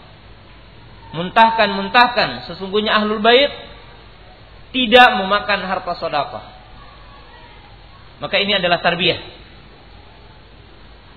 Suatu ketika Nabi Shallallahu Alaihi Wasallam makan dengan anak kecil, makan dengan para sahabat. Dalam hadis Abu Hurairah, Salamatul Ibnul Aqwa, tiba-tiba ada anak kecil tangannya ke sana kemari. Faqala Nabi Shallallahu Alaihi Wasallam, ya gulam, samillah wa qul bi yaminik wa qul fi mayalik. Wahai anakku, makanlah dengan bismillah, makanlah dengan tangan kananmu, makanlah apa yang di depanmu. Lihat, Nabi sallallahu alaihi wasallam mentarbiyah, mendidik hatta kepada anak kecil bagaimana cara makan. Suatu ketika Nabi sallallahu alaihi wasallam yusallimul alal aulad, dia menyalami anak-anak kecil. Walaupun di dalam hadis as-saghiru 'alal kabir wal qalilu 'alal katsir wal maru 'alal qa'id. Walaupun di dalam hadis anak kecil kepada yang besar, yang sedikit kepada yang banyak, yang berjalan kepada yang duduk. Tetapi Nabi Shallallahu alaihi wasallam memulai salam kepada anak kecil. Suatu ketika Anas pernah melakukannya. Lalu para sahabat yang lain mengatakan, bukanlah orang yang kecil menyalami kepada yang besar ataupun yang sedikit kepada yang banyak. Maka Anas Ibnu Malik mengatakan, demikianlah Rasul mengajari anak-anak. Maka lihat, tarbiyah, akhlak. Kemudian kita lihat di dalam hadis, khalaqtu ibadi hunafa, aku menciptakan hamba-hambaku, kata Allah Ta'ala hadis Qudsi, dalam keadaan hanif, dalam keadaan menghadap kepada agama ini. Kemudian syaitan mengusap mereka. Artinya ikhwati iman yang dirahmati Allah Ta'ala, apabila lingkungan kita, apabila sekolah kita, apabila media yang ada di tempat kita tidak mendukung untuk menciptakan akhlak yang mulia, maka tidak akan terjadi. Jadi diperlukan seluruh lini, seluruh sisi kaum muslimin adalah harus menghadap bagaimana menciptakan akhlak yang mulia. Dan di antara hadis yang sangat agung, lihat, Nabi Shallallahu Alaihi Wasallam berkata, ya gulam, inni uallimuka bi arba'i kalimat, ihfadillah yahfadka, ihfadillah tajid tijah, idza sa'alta fas'alillah, idza sta'anta fasta'in billah. Ada satu pelajaran yang sangat agung dari hadis ini. Selain kita diperintahkan menjaga batasan-batasan Allah, maka akan menjaga kita. Tetapi di sana ada ucapan Nabi Shallallahu Alaihi Wasallam yang bunyinya, idza sa'alta fas'alillah, wa idza sta'anta fasta'in billah. Apabila kamu meminta, memintalah kepada Allah. Apabila kamu meminta pertolongan, memintalah pertolongan kepada Allah Ta'ala. Nah, apakah hadis ini melarang kalau kita meminta pertolongan kepada orang yang punya? Ya, tidak terlarang. Tetapi kenapa Nabi Shallallahu Alaihi Wasallam mengajarkan kepada Abdullah bin Abbas, jika kamu meminta, memintalah kepada Allah. Jika kamu meminta pertolongan, mintalah pertolongan kepada Allah. Di sini ikhwatu iman yang dirahmati Allah Ta'ala, bahwa seorang mukmin dia tidak boleh dhaifun nafas, artinya rendah diri di mana dia meminta-minta. Jika dia ingin meminta kepada manusia, maka memintalah kepada Allah agar Allah menggerakkan hati manusia tersebut. Dan ini dikatakan oleh Imam Nawawi rahimahullahu ta'ala dalam kitabnya Syarah Muslim. Imam Nawawi mengatakan di antara pelajaran yang sangat agung dari hadis ini, mengajarkan bahwa seorang mukmin harus memiliki akhlak. Di antaranya tidak boleh meminta-minta. Bahkan kaum muslimin yang dirahmati Allah Ta'ala, mengajarkan akhlak cukup dengan doa kita setelah subuh. Allahumma inni as'aluka ilman nafi'an wa rizqan thayyiban wa amalan mutaqabbala. Kenapa kita setiap hari meminta rezeki kepada Allah? Menunjukkan seorang mukmin tidak boleh menjadi peminta-minta, sebab dia itu adalah jelek akhlaknya. Dana'ah, dhaifun nafas, orang yang rendah diri. Maka syaja'ah, sejak kecil diajarkan, hatta anak kecil diajarkan. Allahumma inni as'aluka ilman nafi'an wa rizqan thayyiban wa amalan mutaqabbala. Dan ada satu faidah yang dikatakan oleh para ulama. Kalau ada seorang ulama ilmunya terkenal, ibadahnya terkenal, tetapi ketika ditanya dari mana makannya, kalau dia dikatakan minas sultan, dia dari sultan, dari penguasa, hadalisun, dia dikatakan ini adalah seorang pencuri. Tetapi bukan berarti kalau sekarang seorang pemimpin mengasih haram, bukan. Ya, seorang pemimpin memberikan kebaikan kepada seorang dai, tidak, bukan berarti haram. Tetapi apa? Golibnya, di dalam sejarah disebutkan bahwa orang yang memiliki ilmu, ya, seorang ulama yang mengekor kepada pemimpinnya, maka dia banyak menghalalkan sesuatu yang haram. Dan itulah yang menjadi rendah. Jadi ini pengajaran tentang akhlaqullah. Jazakumullah khair. Pertanyaan selanjutnya, ada yang bertanya tentang orang yang di pasar yang berdagang dengan berteriak-teriak, apakah ini mengurangi kualitas akhlaknya? Ya, ini kembali kepada adah dan kembali kepada muru'ah. Ya, muru'ah berkaitan dengan akhlak. Ya. Dan ikhwatu iman yang dirahmati Allah Ta'ala. Ya. Nabi Shallallahu Alaihi Wasallam telah menjelaskan. Ya. Dan Syekh Muhammad bin Abdul Wahab rahimahullahu ta'ala telah menjelaskan. Ya. Di antara bagian yang termasuk menafikan hakikat tauhid adalah kasratul hilab,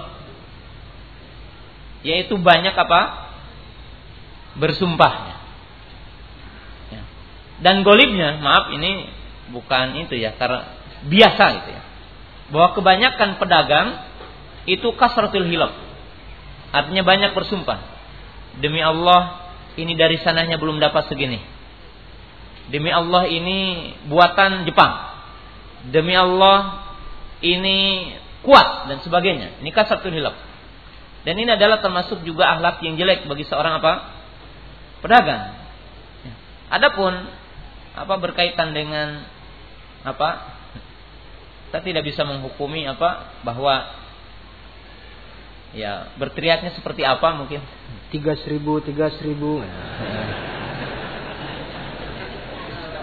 Ya, saya kira tidak bisa kita mengatakan bahwa itu Ustaz Abu Tohir barangkali punya jawabannya. Jazakumullah khair. Pertanyaan selanjutnya Ustaz, salah seorang ikhwan kita bertanya bahwasanya kita mengaji dengan seorang ustaz, ya, tapi ada beberapa ustaz tempat kita mengaji yang kadang-kadang tidak menepati janji, bahkan ada yang suka marah dan sifat-sifat yang tidak terpuji lainnya. Bagaimana sikap kita yang terbaik Ustaz? Apakah kita mesti cari Ustaz yang lebih berakhlak?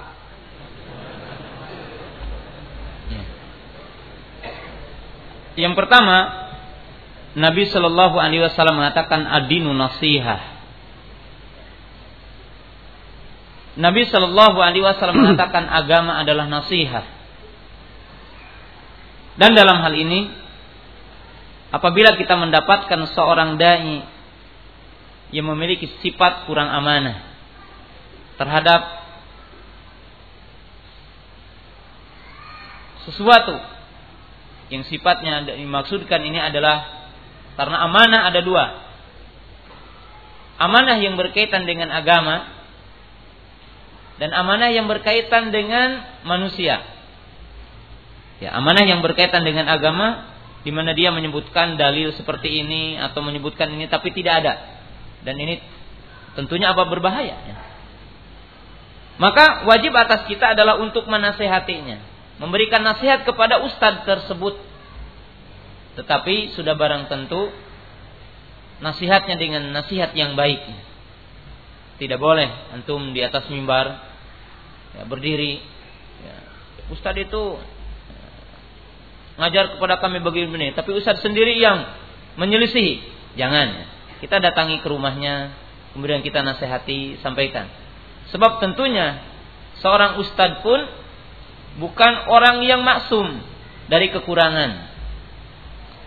Bahkan saya ingin menyampaikan dua pelajaran yang sangat agung tentang masalah ini. Bahwa syaitan yang akan datang kepada seorang yang berilmu lebih besar ketimbang orang apa syaitan yang akan datang kepada seorang yang jahil. Dan fitnah yang menimpa kepada orang berilmu akan lebih besar ketimbang fitnah yang akan menimpa kepada orang yang tidak berilmu. Saya akan menyebutkan sebuah kisah yang agung. Suatu ketika Imam Ahmad rahimahullahu ta'ala memuji Imam Syafi'i rahimahullahu ta'ala. Dia memuji Imam Syafi'i. Karena Imam Syafi'i adalah gurunya. Tiba-tiba ada dua orang. Imam, kenapa kok engkau memuji Imam Syafi'i terus? Saya kemarin dapatkan dua orang. Dia mencaci Imam Syafi'i. Kenapa anda itu cuma memuji saja? Katanya. Maka dia mengatakan dengan satu perkataan yang sangat agung. Sesungguhnya di antara orang yang diberikan ilmu, apabila saudaranya mendapatkan sesuatu berkaitan dengan ilmu dan pujian, maka dia merasa iri dan masuk kepada hatinya hasad. Lalu Imam Ahmad mengatakan, inilah penyakit yang paling berbahaya kepada orang yang dianugerahi ilmu. Ini adalah sejarah ya, yang diungkapkan oleh Imam Ahmad rahimahullahu ta'ala. Ini berkaitan dengan apa? Masalah orang berilmu.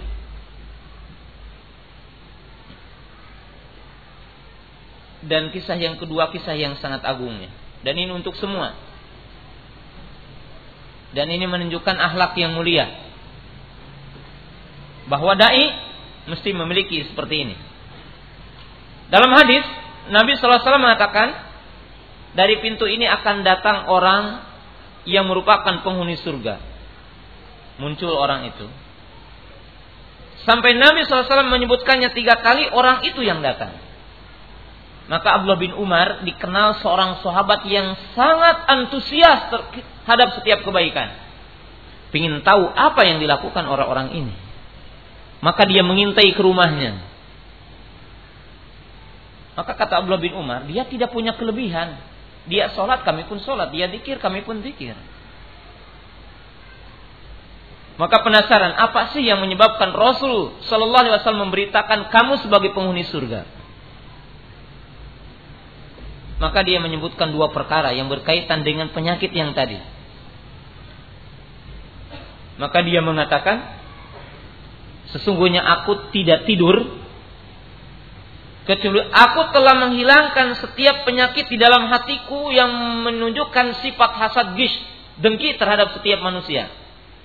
Dan aku telah memaafkan kepada setiap orang yang melakukan kesalahan kepadaku. Jadi di sini apa? Membersihkan hati. Yang Allah Ta'ala berfirman, "Walladzina ja'u min ba'di yaquluna rabbana ighfir lana wa li ikhwanina alladzina sabaquna bil iman wa la taj'al fi qulubina ghillan lil ladzina amanu."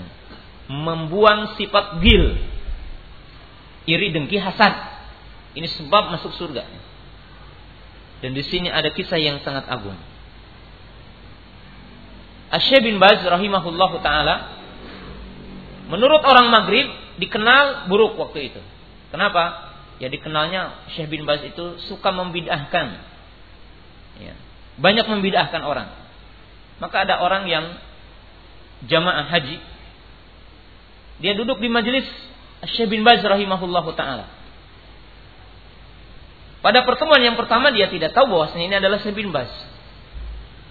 Karena Syekh bin Baz rahimahullahu ta'ala dengan ketawaduannya, dia tidak menunjukkan bahwa dia adalah seorang mufti, orang yang memiliki kelebihan dalam ilmu dan sebagainya. Ketika kedua kalinya dia tahu bahwasanya dia adalah Syekh bin Baz, maka beliau datang. Setelah dia mendengar, maka apa yang dia tahu ataupun apa yang sampai kepadanya ketika di Maghrib, nah itu orang-orang merokok ya. Maka dia berkata, wahai Syekh, aku mendengar bahwa engkau ini begini-begini. Ternyata ketika saya bertemu denganmu dan mendengar apa yang kau katakan tidak seperti apa yang diberitakan, maka aku ingin meminta maaf kepadamu dan meminta maaf dari kaumku. Maka dia mengatakan, sesungguhnya aku memaafkan sebelum kamu datang ke sini. Ini kemuliaan akhlak seorang dai. Dan dikisahkan dari muridnya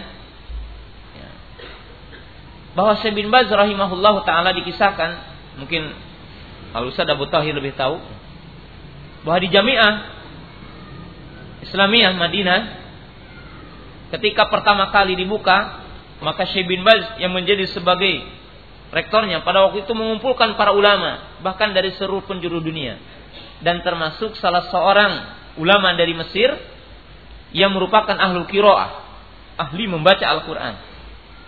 Walaupun ya, artinya apa? Ya, artinya ada beberapa kalimat yang diingkari oleh banyak orang. Dan pada waktu itu dia mengucapkan satu perkataan ya, yang waktu itu kosam dengan selain nama Allah. Maka ada seorang murid ataupun mahasiswa mengatakan ini musyrik. Maka tiba-tiba Syekh itu marah di kelas. Dia mengatakan, saya yang telah umur 60 tahun dan saya membaca Al-Quran, saya dikatakan musyrik. Dia marah. Maka satu ketika Syekh mengundang dia ke rumahnya. Maka murid-muridnya menyangka bahwasanya Syekh rahimahullah ta'ala akan memarahi. Tetapi Syekh dari pintu dengan ada orang yang membawanya menyambut. Lalu disuruh duduk, ditanya bagaimana kamu di sini, bagaimana keluarga dan sebagainya. Lalu dia mengatakan, "Hai Syekh, maafkan murid-murid kami, mereka adalah para pemuda dan sebagainya dan sebagainya." Maka tidak ngomong apa-apa dan tidak membicarakan apa yang terjadi. Artinya apa? Memberikan nasihat secara langsung. Lalu keluarlah dan Syekh rahimahullahu ta'ala mengantar sampai ke mobil. Ketika Syekh rahimahullahu ta'ala masuk lagi ke rumah, lalu dia mengatakan, wallahi zawali. Ini adalah bahasa Mesir. Dia mengatakan, demi Allah ini adalah seorang wali. Dia memuji. Dan setelah itu dia menjadi seorang sunni yang sejati. Artinya paham sekali dan mempelajari ilmu sunnah. Kenapa? Karena kelembutan, baik akhlaknya. Sebagaimana saya tadi apa? Jelaskan. Artinya apa? Bahwa kita seorang muslim intinya adalah harus menasehati. Tetapi ikhwatul iman yang dirahmati oleh Allah Subhanahu wa ta'ala, ya, pertanyaan yang kedua, apakah kita harus pindah ustaz ataupun pindah guru kalau kita mendapatkan ya. Dalam hal ini ikhwati iman yang dirahmati oleh Allah Subhanahu wa taala, ya. Ini tafsil. Apabila tidak ada orang berilmu kecuali dia, dan dari sisi bahwasanya akhlaknya ini tidak akan mempengaruhi banyak orang, maka ambil ilmu darinya. Tetapi apabila kaum muslimin yang di sekitarnya akan memberikan pelajaran kepada da'i tersebut, sehingga dia merubah akhlaknya di dalam berdakwah, dalam sikap kehidupan sehari-harinya, maka ditinggalkan oleh para muridnya sebagai pelajaran bagi seorang da'i tersebut, maka mungkin bisa bermanfaat. Jadi bisa apa? Bermanfaat. Tetapi tentunya hari ini ikhwatu iman yang dirahmati Allah Ta'ala, maka orang berilmu adalah sedikit ya. Orang yang memiliki pemahaman kepada agama adalah sedikit. Maka Jalan yang terbaik walau alam adalah thariqun nasihah, di mana kita menempuh jalan nasihah dan kita mengambil ilmu darinya, wallahu a'lam. Demikianlah pertanyaan yang telah dijawab oleh Ustaz Abu Qatadah, di mana ada suatu hal, satu sisi juga Ustaz, ya, mungkin yang agak lebih spek dalam pertanyaan yang tadi, di mana seperti Ustaz katakan tadi, bahwasanya harus kita tegakkan saling watawasau bil haq. Kita nasihati Ustaz tadi. Cuman ada satu catatan juga Ustaz. Ya, sebagian kita tidak menempuh jalan ini, kita justru mengembangkan, melebarkan, Ustaz ini begini, Ustaz ini begini. Maka ini jadi satu cerita yang biasa diceritakan di kalangan ikhwan, bukan kembali kepada nasihat yang benar seperti yang tadi Ustaz sebutkan. Nah, ini juga mungkin yang saya tadi lupa ya untuk mengisyaratkan, bahwa al-aslu lil muslim ma'al muslim satrul aurah. Asal muslim dengan sesama muslim adalah menutup aurah, menutup kekurangan, menutup kesalahan seseorang. Ini adalah asalnya. Maka apabila kita menempuh jalan nasihat dan jalan menutup aurat, fahadha huwal afdal, maka ini adalah jalan yang mulia, jalan yang terbagus, jalan yang paling cocok, terutama apa? Dalam kondisi apa? Hari ini. Dan ada satu hal yang saya ingin sampaikan dalam hal ini, bahwa bagi seorang talibul ilmi, maka yang paling pertama menjadi langkah, tunaikanlah kewajiban diri dia sebelum dia menuntut haknya. Artinya apa? Bahwa kewajiban dia adalah talibul ilmi. Adapun melihat kekurangan ataupun sesuatu yang kurang, maka tidak boleh menjadi satu penghalang bagi dia adalah untuk mencari ilmu. Wallahu ta'ala a'lam. Jazakumullah khair. Ustaz hafizakumullah, kalau tadi kita bertanya tentang pandangan terhadap akhlak terhadap sesama muslim, ini ada pertanyaan yang sedang berkembang saat ini di tengah-tengah kaum muslimin. Bagaimana akhlak kita sebagai seorang muslim terhadap seorang yang kafir? Bagaimana kalau dia datang bertamu ke kita? Jazakumullah khair. Husnul muamalah hatta ma'al kuffar. Baik akhlak hatta bersama orang-orang kafir. Kaum muslimin yang dirahmati Allah Subhanahu wa taala. Di sini ada dua hal yang saya ingin sampaikan dan insyaallah besok kita akan bahas ya. Dalam daurah besok insyaallah. Muqatalatul kufar wa jihaduhum la yunafi husnul mu'amalati wa husnul khuluq ma'ahum fi da'watihim. Pertama, bahwa kaum muslimin diperintahkan untuk memerangi orang kafir, diperintahkan untuk menjihadi orang-orang kafir.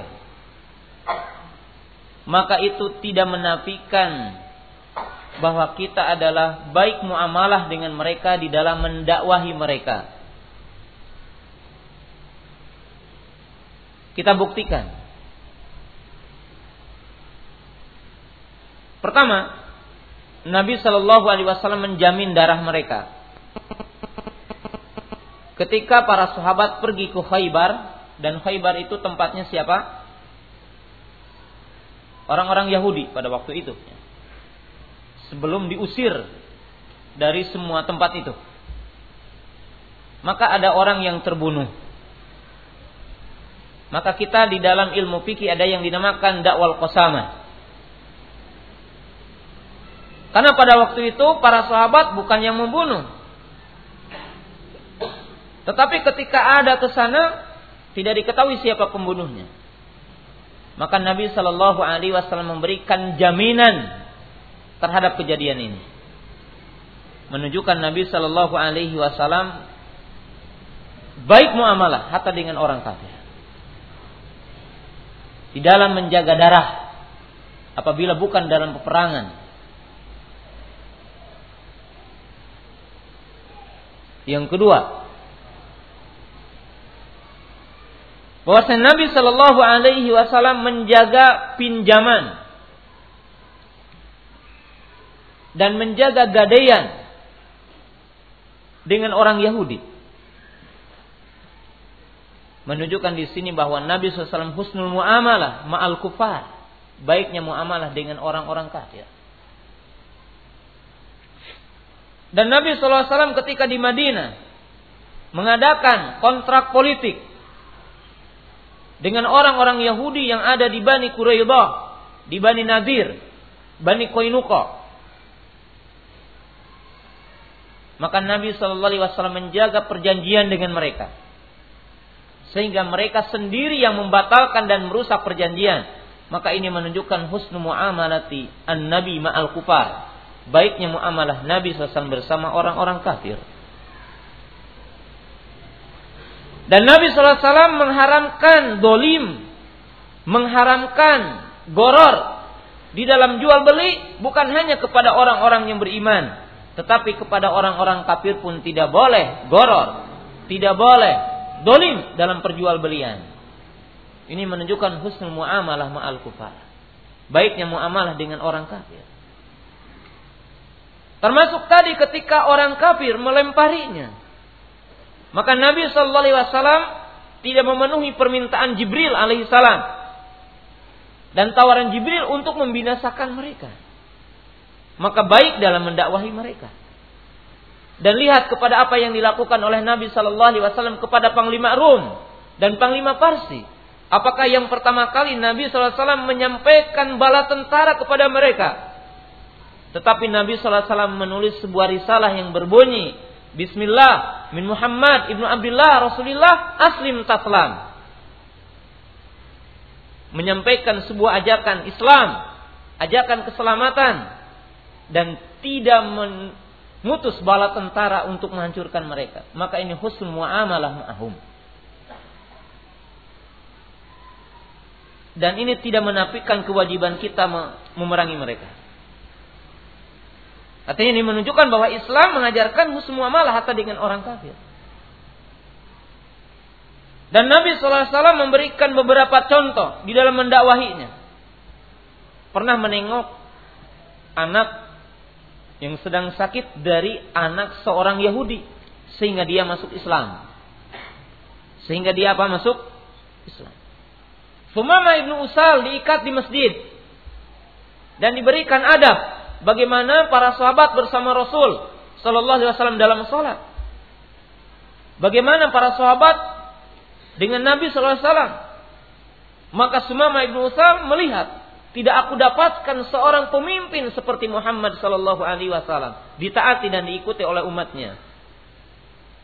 Maka husnul muamalah. Artinya apa? Kenapa tidak dibunuh, diikat di masjid? Muamalah di dalam mendakwahi mereka. Jadi husnul muamalah di dalam mendakwahi mereka. Dan banyak dalil-dalil yang menunjukkan hal itu, tetapi tidak menafikan dan tidak pertentangan dengan kewajiban kita untuk memerangi mereka. Ya, sebab kaidahnya berbeda. Allah a'lam. Jazakumullah khair, Ustaz. Pertanyaan selanjutnya, Ustaz, adakah trik-trik yang ampuh untuk merubah sifat pemarah, mudah tersinggung dan suuzon? Jazakumullah khair. Sifat marah, bahwa para ulama mengatakan di antara obat yang paling mujarab agar orang tidak marah, maka pahamilah tiga perkara. Pertama, marah akan menimbulkan orang banyak menyesal. Buktikan. Setiap orang setelah marah dan melampiaskan marahnya, pasti dia akan menyesal terhadap apa yang dia perbuat. Tadabur. Yang kedua, bahwa ingat, para ahli dokter mengatakan, para peneliti mengatakan, banyaknya penyakit, ya, penyakit ginjal, penyakit jantung, penyakit liver, penyakit kanker darah. Itu salah satunya dengan sebab marah. Dan yang ketiga, bahwa marah ini akan menyebabkan banyaknya pertikaian, rusaknya sebuah masyarakat. Nah, ini kata para ulama, kalau orang memahami tentang ini, maka dia akan mengekang marahnya. Jadi dia bisa mengobati apa? Marahnya. Maka para ulama mengatakan tentang hakikat ibadah di dalam melaksanakan perintah dan larangan. Janganlah seseorang semata-mata melaksanakan perintah dan menjauhi larangan karena ingin mendapatkan pahala, atau karena takut kepada adabnya saja. Walaupun ini adalah merupakan bagian dari hakikat yang memberi motivasi orang untuk melaksanakan perintah dan menjauhi larangan. Tetapi para ulama mengatakan, pahamilah hikmah di belakang itu semua. Itu apa? Bahwa dari setiap perintah Allah Ta'ala akan mendatangkan hikmah yang sangat agung. Dari setiap larangan Allah Ta'ala akan menjauhkan kita dari setiap keburukan dan kemadharatan. Jadi ini diantara poin yang sangat sangat agung. Adapun cara-caranya ya para ulama telah mengatakannya. Banyak beristiadah kepada Allah Ta'ala ya. Kemudian kalau orang itu marah, maka duduk ya. Kalau tidak masih marah, berbaring. Kalau masih marah, tidur. Masih marah. Ya, istilahnya ini hanya cara-caranya saja, berwudu ya. Dan seterusnya. Wallahu a'lam. Jazakumullah khair. Pertanyaan selanjutnya, Ustaz, apa nasihat antum terhadap kita-kita yang agak berat untuk tersenyum kepada kaum muslimin yang bukan sepengajian dengan kita? Jazakumullah khair. Ya. Pertama, orang yang melakukan ini itu salah di dalam mentadbik, merealisasikan hakikat wala dan barok, dan salah di dalam menerapkan hakikat hajar. Itu menghardik. Kaum muslimin yang dirahmati oleh Allah Subhanahu wa taala ya,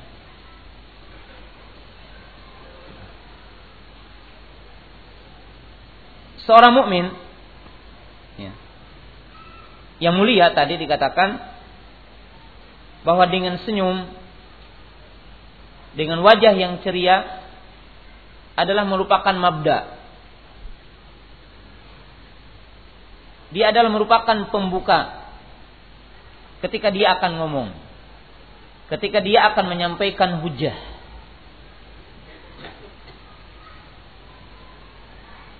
Maka ikhwat iman yang dirahmati Allah Ta'ala, jadi terkadang orang yang melakukan yang tadi, dia salah langkah yang pertama. Yaitu apa? Apakah kewajiban dia mendakwahi yang lain, menyampaikan hujah kepada yang lain,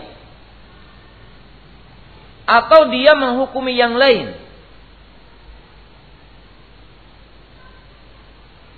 Maka sesungguhnya kewajiban seorang muslim adalah mendakwahinya, adalah menyampaikan hujah.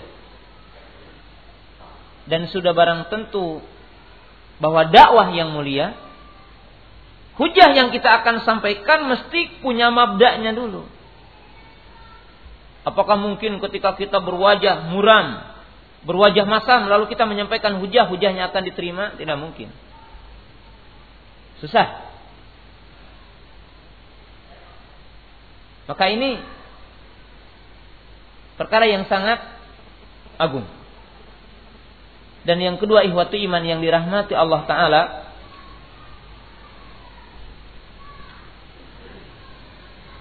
para ulama menjelaskan bahwa bermuka masam bersama pelaku kesalahan adalah merupakan bagian dari pengobatan. Tetapi ingat bahwa pengobatan dengan seperti ini, para ulama mengatakan kalkai'u fiddawa, seperti pengobatan dengan kai di dalam sistem pengobatan. Artinya apa? Kalau orang masih bisa dikasih habatus sauda, kalau masih bisa dibekam,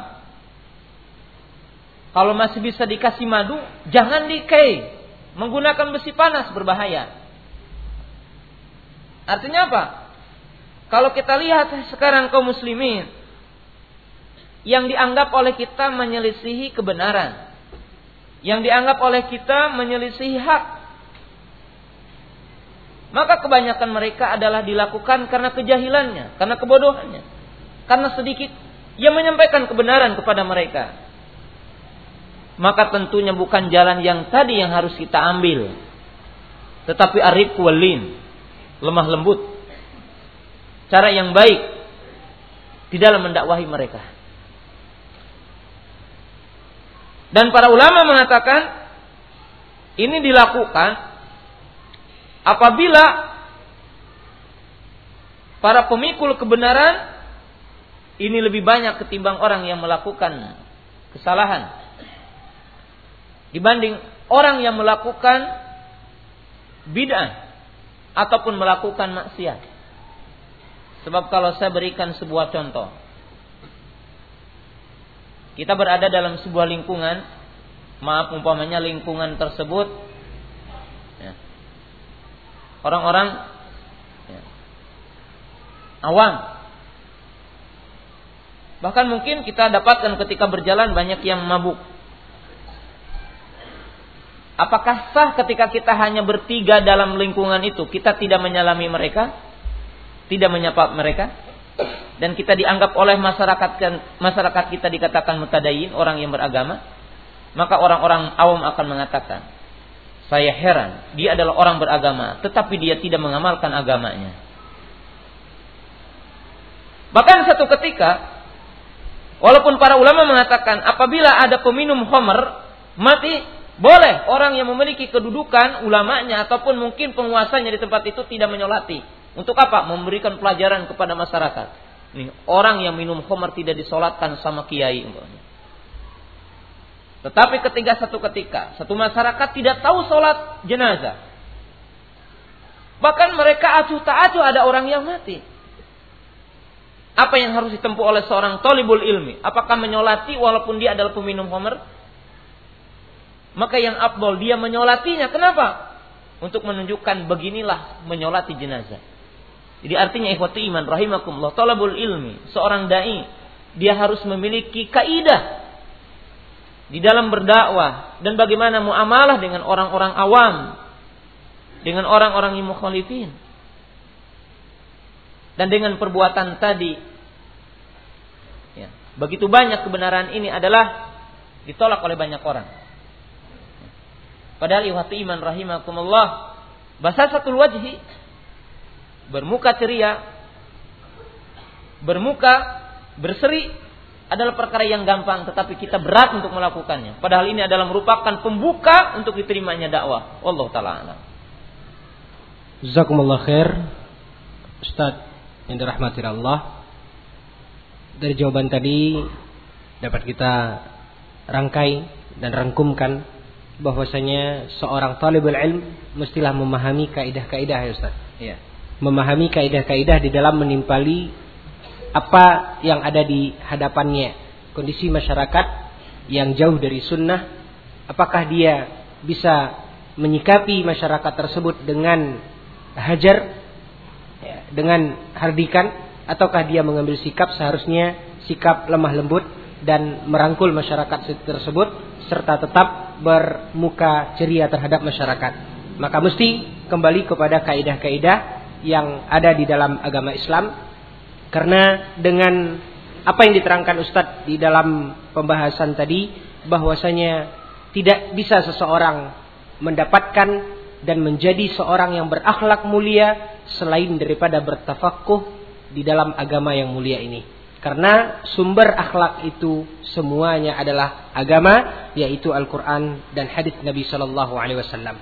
Memang kaum muslimin rahimakumullah, apa yang tadi dipaparkan sebagai ciri-ciri orang-orang yang berakhlak yang mestinya ada pada diri kita semuanya kaum muslimin, yang dapat terlihat secara kasat mata, diantaranya adalah mudahnya tersenyum, ceria di wajahnya, kemudian suka membantu dan memberikan pertolongan. Kemudian yang terakhir, ciri yang ketiga adalah menghilangkan sesuatu yang akan merugikan orang lain. Kemudian Ustaz, jazakumullah khair, mungkin pertanyaan yang terakhir yang sedikit agak menyimpang dari pembahasan kita. Ini harapan dan himbauan dari beberapa orang ikhwan yang langsung ingin bertanya kepada Ustaz, bagaimana caranya bila kita punya keinginan untuk menuntut ilmu ke Yaman. Jazakumullah khair. Ingin ke Yaman, ya, kumpulkan tiga perkara. Yang pertama, niat ikhlas untuk tolabul ilmi. Yang kedua, menyiapkan perbekalan. Artinya perbekalan, ya, karena kesana bukan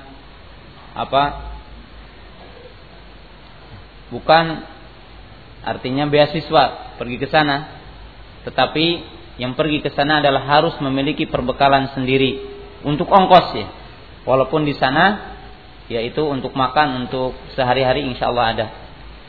Dan yang ketiga, ya, yang saya nasihatkan kepada orang-orang yang akan pergi ke sana, maka carilah ilmu. Ya, itu adalah yang saya nasihatkan. Dan tolabul ilmi saya nasihatkan tidak boleh masuk kepada ruang lingkup khilaf, ruang lingkup fitnah. Jadi barang siapa yang mencari ilmu, barang siapa yang betul-betul mencari ilmu dan memiliki keikhlasan, memiliki kesabaran, memiliki ketangguhan di dalam mencari ilmu, Allah Ta'ala akan memberikan ilmu kepadanya. Dan Nabi Shallallahu Alaihi Wasallam menjelaskan, min husni islamil mar'i tarkuhu malayakni. Artinya saya menasihatkan kepada para tolabatul ilmi, kalau kita pingin menjadi seorang tolabul ilmi yang dianugerahi ilmu yang mutamakin, ilmu yang mumpuni, maka masuklah kepada ruang lingkup ilmu.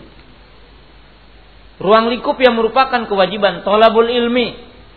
Dan jangan kita masuk kepada ruang lingkup yang merupakan tugas para ulama, bagian dari para ulama. Dalam arti seorang tolabul ilmi yang semestinya dia istifsar kepada ulama, maka dia tidak boleh menghakimi seorang ulama, tidak boleh dia menjadi hakim terhadap para ulama. Karena begitu banyak para talabatul ilmi digambarkan oleh gambaran yang sangat mudah. Kalau dulu singa menerkam kijang atau sang kancil, tetapi sekarang begitu banyak sang kancil menerkam singa. Barangkali gambaran ini bagi talabul ilmi bisa dipahaminya. Dan ini adalah merupakan fitnah yang sangat agung. Dan sesungguhnya ini adalah naz'ah kharijiyah. Jadi sifat seperti ini di dalam thalabul ilmi adalah seperti sifatnya orang-orang khawarij. Kenapa dikatakan seperti itu? Sebab orang-orang khawarij yang dikatakan oleh Nabi Sallallahu Alaihi Wasallam sufa'ul ahlam, hudasaul asnan, yukaffiruna Ali wa yukaffiruna Utsman ibn Affan radhiyallahu taala anhuma. Karena orang-orang khawarij yang dikatakan mereka berumur muda dan berilmu sempit, tetapi mereka mengkafirkan Ali dan mengkafirkan Utsman ibnu Affan radhiyallahu taala anhuma. Dan ini adalah merupakan fitnah yang sangat agung. Maka thalabul ilmi adalah dia menghadap kepada ilmu, sabar di dalam mencari ilmu, teguh di dalam mencari ilmu, ikhlas di dalam mencari ilmu.